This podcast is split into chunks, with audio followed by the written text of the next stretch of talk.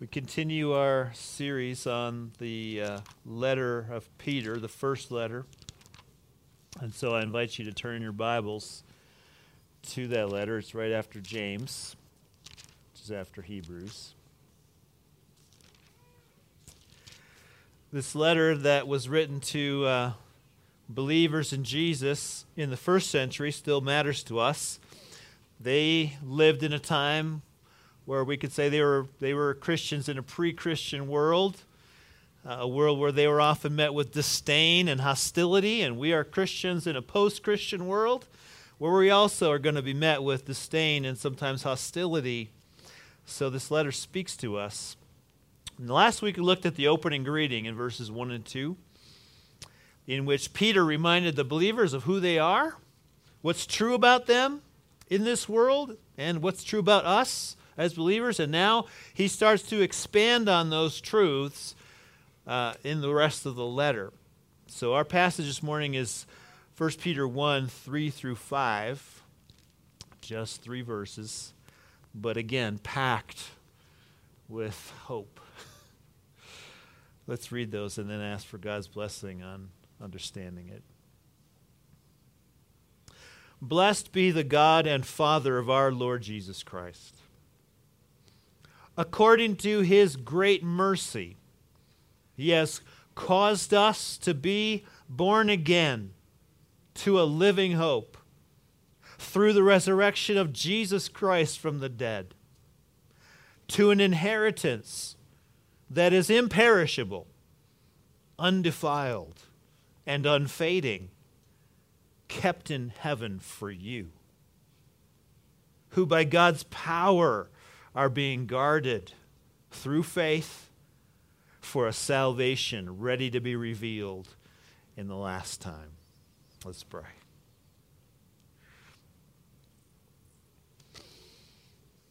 We bless your name, Lord. And our prayer is that after we've seen all of the reasons Peter gives for that blessing, that we would bless you more, that we'd bless you more intelligent, intelligently, more, more aware of why you're so great. And that that would fill our hearts, Lord, with the hope that Peter intended to communicate, that you intend to communicate through this passage. So give us hearts to hear and receive and to believe what you say to us this morning. In Jesus' name, amen recently I was reading a counseling booklet from the Christian Counseling and Education Foundation, also known as CCEF. And the author describes what uh, the underlying worldview of a hopeless person in a way that I thought was insightful. Here's what he says Intellectually, hopelessness is the utter certainty that there is no solution to a problem and the loss of what he values is certain. He sees no hope. Emotionally, hopelessness is a pervasive despair and misery or dread of the future. He feels no hope. Now, I think that's helpful because it distinguishes the feeling of hopelessness from the root cause of the hopelessness. In other words, the re- if you reason that your situation is hopeless, then you will feel hopeless. If you're convinced that your problems will not go away and that you're going to lose what's really important to you, then you will wake up every day with nothing to be excited about and dreading the future. You feel hopeless because you have reasoned that your situation is hopeless. Many people struggle with hopelessness. You might be one of them. You might be one. It, it's a real temptation when you have job stress, financial problems, marriage issues, poor health, or when you hear the latest about what's going on in the world. I think the reason broadcast news reports include a human interest story at the end, oftentimes, is because they think we need to close with some kind of light-hearted material to offset the massacres, the threat of North Korea, the racial tensions, the political fighting, and all sorts of scandals. Because that's what our news basically is most of the time. It's bad news. And for the believer in Jesus Christ, you have the added stress of knowing that living faithfully for Christ will cost you. You are swimming upstream against the current of culture, and you can have trouble for that. So there's a temptation for us to reason that our situation is hopeless and therefore to feel despair and dread about the future. And the Lord knows that, which is why he had Peter write this paragraph that we read. Because this paragraph is about why believers in Jesus Christ always have a reason for hope. Always, you always have a reason for hope. Therefore, you do not need to feel hopeless. Verse 3 says, God has caused us to be born again to a living hope. He's caused us to be born again to a living hope. A living hope is one that's very much alive. It's like a plant that's growing in good soil to have a living hope is to have a growing confidence that things are going to turn out greatly in your favor. One translation says, Now we live with great expectation. That's what Peter's trying to communicate.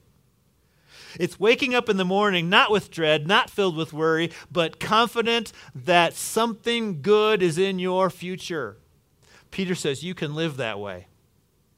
You can live that way. You don't need to feel hopeless because, in reality, your situation is not hopeless if you're a Christian.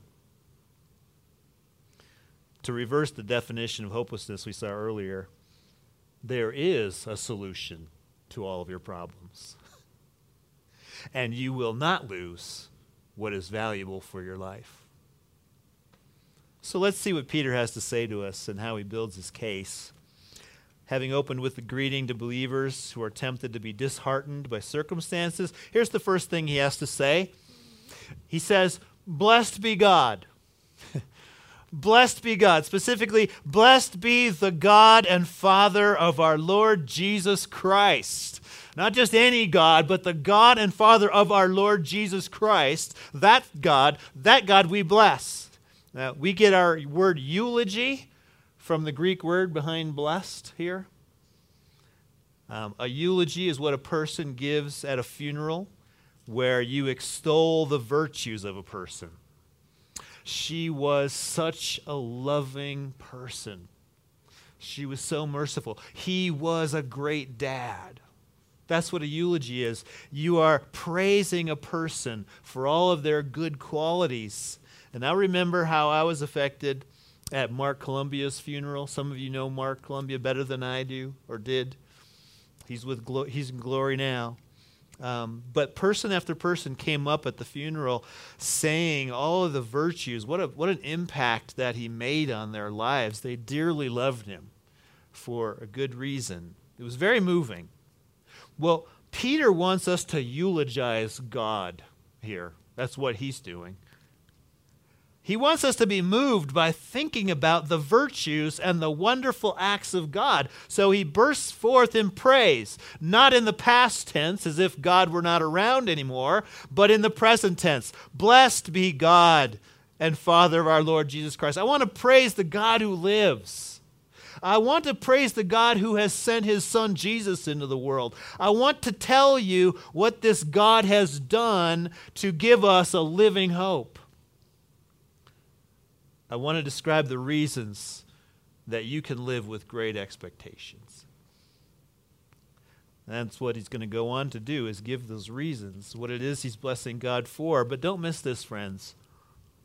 Notice that when Peter writes to people who are tempted to feel hopeless, he starts out with God, not with us. He starts out with God, not our circumstances after his initial greeting, he doesn't say, Now let's talk about your problems. Let's talk about your fears. Let's talk about what you need to do to protect yourself and fix the problems of the world. No, he says, let's talk about God. Let's praise God. Let's think about who he is before we start talking about your situation. Because the answer to hopelessness is not found in yourself and in what you can do, it's found in God and what He's already done. Our natural temptation when we're faced with problems and bad news is to look to ourselves or to others and to get busy. You know, oh no, what am I going to do about this? But God says, no, that's not where you start. The hope isn't with you, it's with me. Look to the God and Father of the Lord Jesus Christ and bless his name. Isn't that the very thing Jesus models for us in the Lord's Prayer of Matthew 6? He said, Pray then like this Our Father in heaven, hallowed be your name. We want to start out with, Give us this day our daily bread. And he says, No, we don't start there. We start with God and His holiness. We start with, May your name be treated as holy. May your kingdom come. May your will be done. And then after that, okay, give us this day our daily bread. In the context of that. But we don't start with us, we start with God. So much hopelessness comes from the fact that we cut God right out of the equation. Everything is horizontal, everything is about us versus our problems. But praise to God is actually the soil in which hope grows. Abraham modeled that for us. The Lord told him when he was about 100 years old and Sarah was beyond childbearing and never had a child, couldn't have children, the Lord told him, You'll have a son. and Paul says about Abraham's mindset in Romans 4:20, no distrust made him waver concerning the promise of God, but he grew strong in his faith as he gave glory to God his practice of giving glory to God was the soil in which he grew strong in faith. It's in hope that he believed against hope, as verse 18 says. Though he couldn't reason how he could ever have a son, he decided to praise God and set his mind on what God could do. And so hope grew in his soul, faith grew. Blessed be God. Set your mind on God. If you think about what He's done, it puts strength in your bones and confidence in your hearts. So let's see what God has done. Let's find out the reasons we can live with great expectations. Here's the first reason to have a living hope God has caused you to be born again to an inheritance. God has caused you to be born again to an inheritance if you're a believer. Again, verse 3. According to his great mercy, he has caused us to be born again to a living hope through the resurrection of Jesus Christ from the dead to an inheritance. Now, we'll talk in detail about what the inheritance is in the, in the next point, but here we want to see how it is that we come into it. And that is because God caused us to be born again to this inheritance according to great mercy. Born again, the, the verb here is literally to beget again, which describes the father's role in conception, not the mother's. In the genealogy of Matthew, chapter 1, for example, in the King James Version, it follows the Greek, which reads Abraham begat Isaac, and Isaac begat Jacob, and so forth. To beget is for the father to initiate conception. A life is conceived that wasn't there before. Well, here it says God begets you again. you were conceived physically by means of your earthly father, but now you are conceived spiritually by means of your heavenly father. You have been given spiritual life by the initiative and activity of God Himself. And the Apostle Paul fleshes out what that means in more detail in Ephesians 2 4 and 5.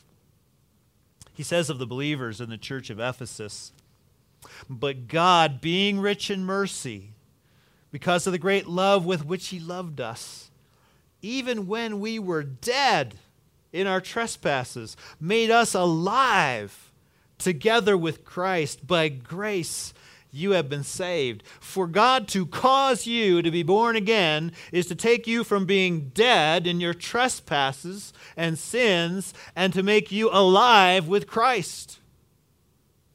That's what happens. It's a fundamental change in who you are. Once you were dead, not physically, but spiritually.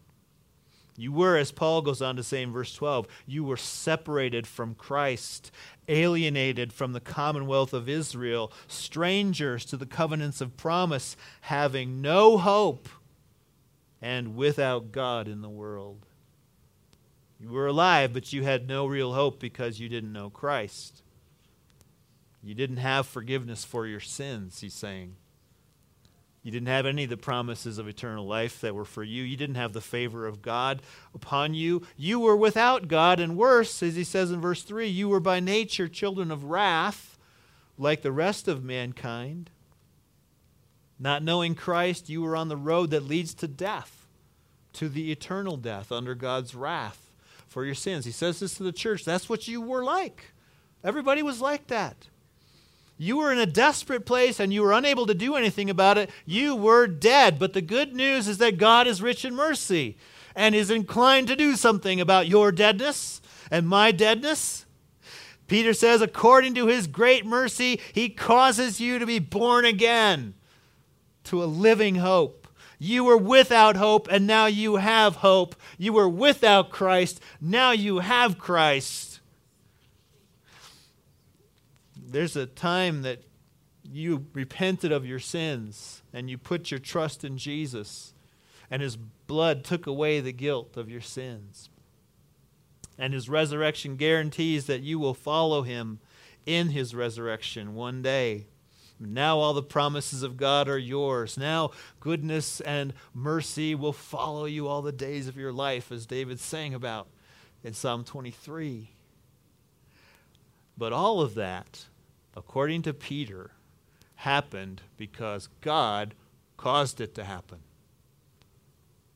God caused you to be born again. He has begotten you, He has conceived you. You didn't cause your spiritual birth any more than you caused your physical birth. It happened to you, not by you. Yes, you had to repent and believe the gospel to be saved, but behind your repentance and belief is the activity of God who caused you to repent and believe. You were dead, you couldn't do it. And He said, Live, and gave it to you. And so you lived. It's as Paul said in Ephesians 2 8 and 9. By grace you have been saved through faith, and this is not your own doing. It is the gift of God. Even the faith we need to be saved is the gift of God and not our own doing. God did it all. God saves, God gives life. Now, you might wonder why Peter starts with that. Why does it matter? That we know that God caused us to be born again to a living hope, as opposed to saying something more generic like God has given us a living hope. Wouldn't that be enough? Not for Peter, not for God who wrote this through Peter. Here's why I think Peter points our attention to God's role in our salvation. It has to do with what kind of a God you think you have in this world. Do you have a God who just offers salvation but leaves you to finish the job with your response? Or do you have a God who saves? And the implication for living as a Christian in a post Christian world is this Is He the kind of God who will help you in your trials, but will leave the final outcome into your hands? Or is he the kind of God who guarantees that the final outcome is going to be good? Those are two different gods. And the answer makes all the difference in how much hope you actually have day by day. I can't think of a better illustration than the one I heard John Piper use, which he got, I think, from Jonathan Edwards a long time ago. One view of salvation is this you are a person drowning in a lake, and Jesus throws out a life preserver to you. And he says, Grab onto this, and you will be saved. And if you do, you'll thank Jesus for the life preserver, at least. You'll be grateful. But you'd know that you also had to do your part. You had to save yourself by grabbing hold of what he offered. But here's another view of salvation you've already drowned, you're already dead in your trespasses and sins. You're at the bottom of the lake. But Jesus swims down to where you are and he pulls out your dead body and lays you on the shore, and then he labors over you breathing life into your lungs, getting your heart going, and He keeps working on you and working on you until finally breath and life and heartbeat, and you live while He dies at your side. Literally giving His life to you. He didn't just make it possible for you to be saved, He saved you. That's the salvation Peter's talking about. That's the God Peter's talking about. That's the Savior you have in this world. God doesn't just offer salvation, He saves. He causes you to be born again. Which God would you rather have in your corner in this world of trials? Would you rather have a God who only throws you a life preserver and expects you to do the rest while you're struggling with the latest fearful situation? Or would you rather have a God who saves, a God who guarantees the final outcome is going to be in your favor? That's the God I want. That's the God we actually have. He has caused us to be born again, and that is to an inheritance. So let's talk about the inheritance, because that's the content of the living hope that we have. We can live with great expectation because God is keeping an inheritance for you. That's the second point. God is keeping an inheritance for you. Verse 4 tells us that God caused us to be born again to an inheritance that is imperishable, undefiled, and unfading, kept in heaven for you. Now, that sounds pretty good to me. I like those words. imperishable, undefiled, unfading. If you're a believer, you have you have an inheritance from God described that way. Well, what exactly is that? What is this inheritance? Well, to use a present day example, my dad owns the family farm back in Wisconsin. And it's the farm I grew up uh, in high school and college. And he has written into his will that when he passes, that land will go to my siblings and myself. We are each going to inherit some property. So, an inheritance is a share in someone else's pro- property and possessions and that falls to you. And this is how the word inheritance is used frequently in the Old Testament. And the inheritance of the people of Israel was the promised land. The land beyond the Jordan, the land that used to belong to the Canaanites and the Amorites and all these other people. And he gives this to them. He says, That's your land. It's a land flowing with milk and honey. It's a good land. This is where you can prosper. And I'm giving it to you. And so you read in the book of Joshua where they begin to take possession of their land. There's all these wars and so forth, but eventually they, they have the property and they divide it all up by lot according to tribes, and every tribe has their share in this inheritance, this promised place. Now, Peter, who's from a Jewish background, is thinking of that kind of inheritance. But the possession he's thinking of here is not a possession on this earth, but one that's way better, one that's far better. He's speaking of a heavenly inheritance. You can see that by the way he describes it. This inheritance is kept in heaven for you. It's, it's a place, it's a true home in a new heaven and a new earth. That's where it is, that's where it's located. It's substantially different from and better than anything that you could inherit here. Uh, it isn't of this earth. We can call it a share in the kingdom of heaven, the kingdom of Christ. Paul uses that language in Ephesians chapter 5.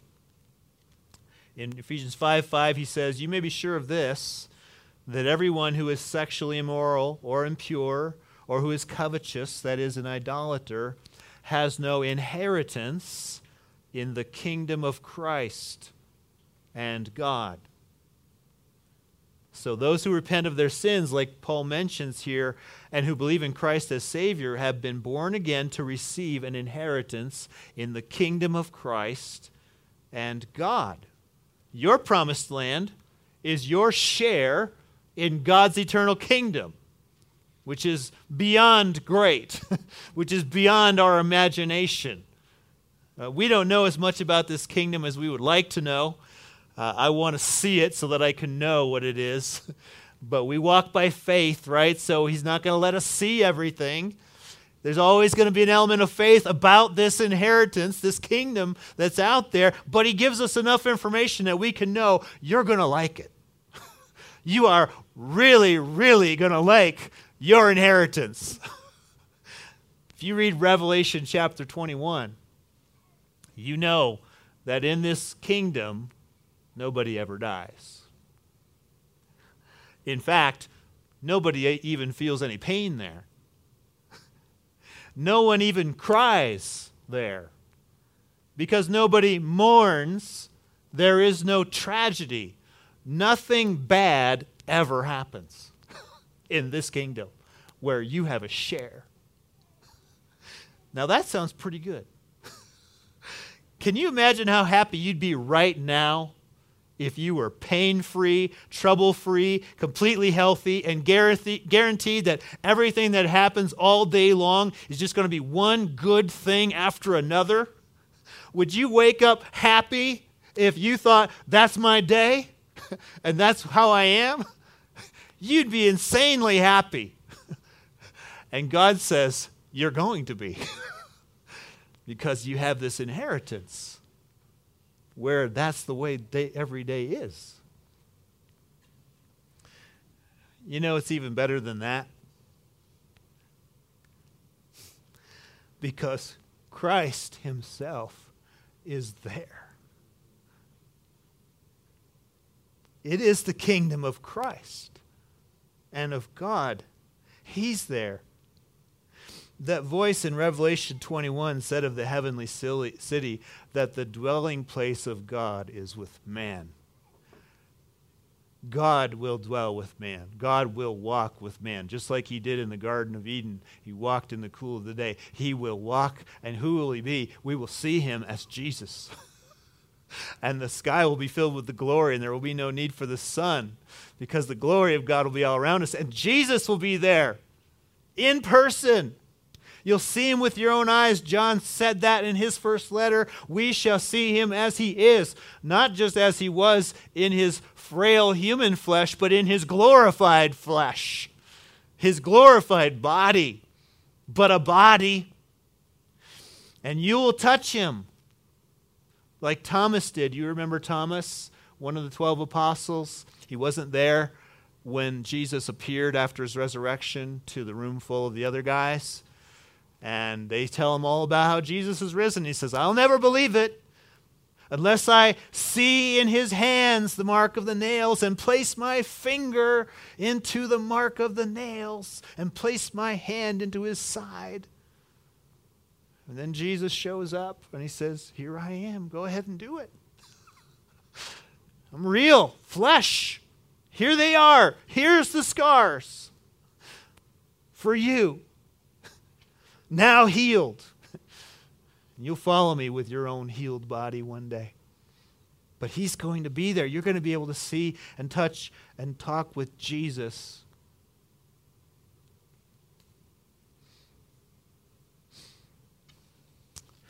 I don't think anything can be better than that. And I love how Peter describes this inheritance, this possession that falls to us. He says it's imperishable, which means it will never end. This can't end. the good times don't end. It's undefiled, meaning there's absolutely nothing wrong with it. It is perfect, it is untouched by the fallen world of sin. He says it's unfading. We might say today the shine never wears off. Unlike a movie that you've seen too many times. or if you work at Dairy Queen and you bring home a blizzard every day, and after a while you can't stand the sight of one. the good things in this life lose their appeal after too much use, but not your inheritance. Everything there is endlessly enjoyable and it never wears off. It never gets boring. Note the last thing Peter says about your inheritance. This is where this point's been heading.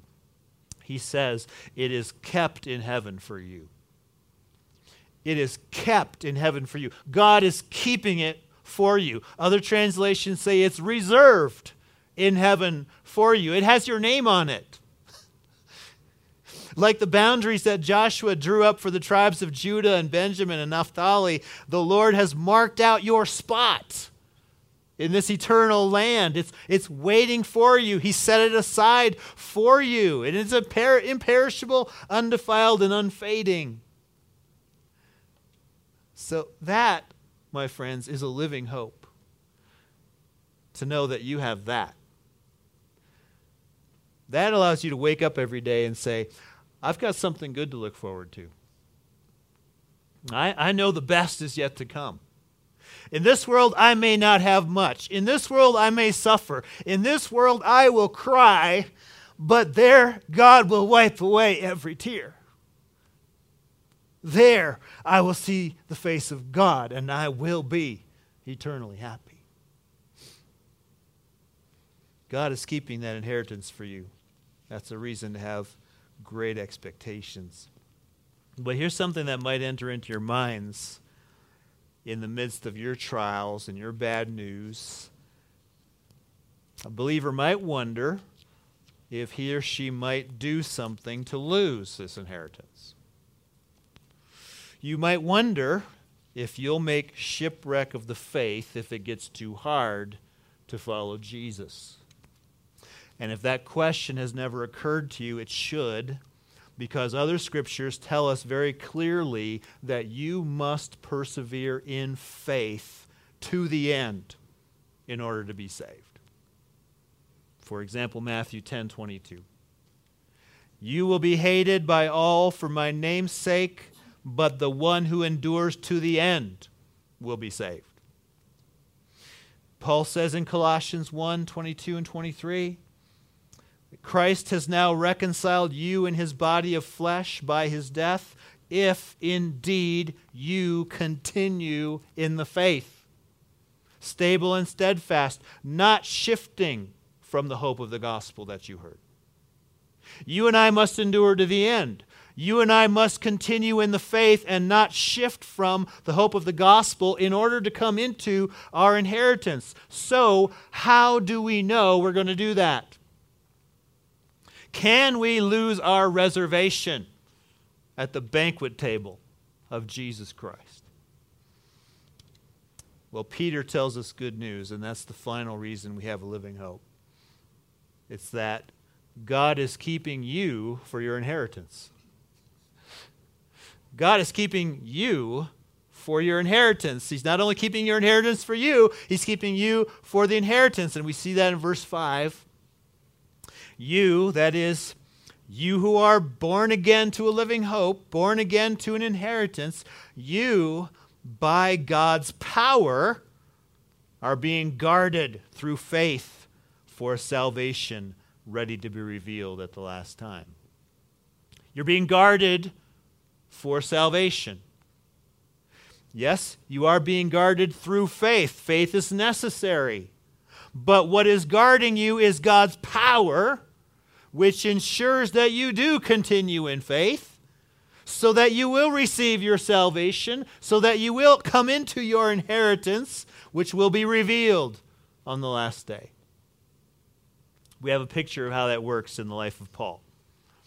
In 2 Corinthians 11:32, Paul's in the city of Damascus, and the authorities are seeking to arrest him. And we're told that the king, King Aretas, was guarding the city to keep Paul from escaping. Same word, guarding. That's the picture Peter has in mind here. God is the king who is guarding you so that you cannot escape from his kingdom. You cannot escape the salvation that God is ready to reveal to you on the last day. He is going to keep you in faith to the end so that you can receive it. Despite your trials and sufferings, if you're a believer in Jesus, He will keep you in the faith.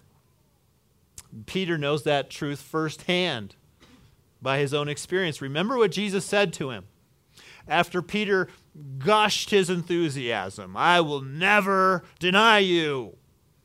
And, Pete, and Jesus knows better, and he knows he's going to deny him three times. And then after he tells him that, he says to Peter, um, Lost my place. He says, Satan demanded to have you that he might sift you like wheat, but I have prayed for you that your faith may not fail. Peter, you're going to be tempted. You're going to fall big time. You are going to completely blow it. But your faith won't fail because I'm praying for you. and when it does come back, when you, when you are strengthened, strengthen your brothers. God will keep you in the faith. That's a promise that God gives to his people in Jeremiah 32 40. He says, I will make with them, talking about his people, us, I will make with them an everlasting covenant that I will not turn away from doing good to them, and I will put the fear of me in their hearts that they may not turn from me. God says, I will not turn away from you, and I will make sure you don't turn away from me.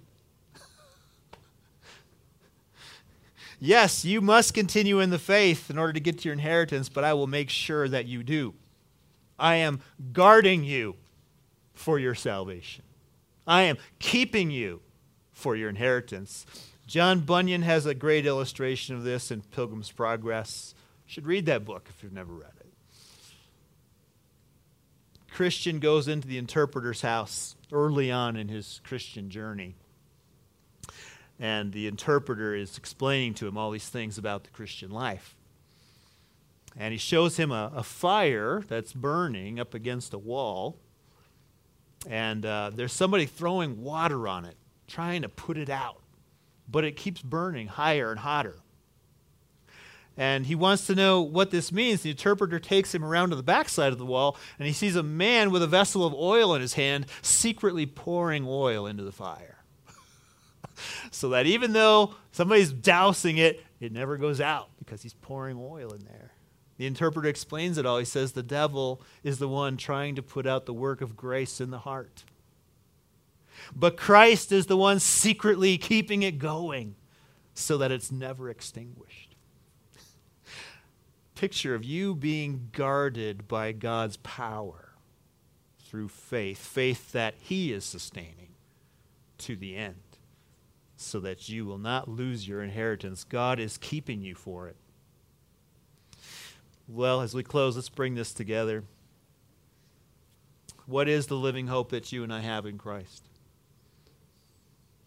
Remember, we started out with a definition of hopelessness, which is, first of all, that belief that nothing good is going to happen to you. Um, begins it, and then what follows is this feeling of hopelessness, despair, misery, waking up dreading the future every day, no energy for life because you think there's no point.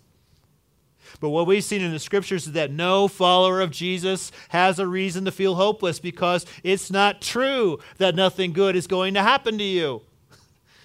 The facts are you have a glorious inheritance in the kingdom of God. You have something better than a rich uncle who would leave you his fortune on this earth. You have the infinite God, ruler of heaven and earth, who has given you a share in life beyond your imagination. He's caused you to be born again into it by removing your sin so that there's no barrier now between you and God, you and your inheritance. And He's keeping it for you, it's reserved. Your name is there. This belongs to you. And He's keeping you for it. Nothing on this earth, not even you, can keep you from it. Not if you're born again. Not if God has conceived you as a new spiritual life. Nothing can stop it. Nothing can prevent you from your story ending, ending happily ever after. I think that's hope enough for every day. And I think because it's a living hope, it grows over time. As you see God's faithfulness in this thing and that thing and another thing, and as you, you let go your hold on all the false hopes of this world, money and safety and freedom and things like that, as you let go of that and you trust yourself completely to God, the rock, it grows. The hope grows. And you start to look forward to that inheritance all the more. It's coming. It's coming to me. It's almost here. There is no reason for hopelessness. Not with Jesus Christ and his kingdom belonging to you. Let's pray.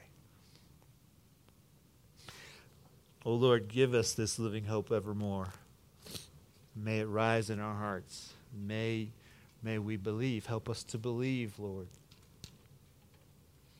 in these things. Help us to do as Paul said in Colossians set your mind on the things above where Christ is. Oh, Lord, help us to set our minds there. To not just get busy. You want us to do things, definitely. But you don't want us to start with doing things. You want us to start with knowing you and blessing you. And we do bless you, Lord. Thank you for a real hope and not a passing one.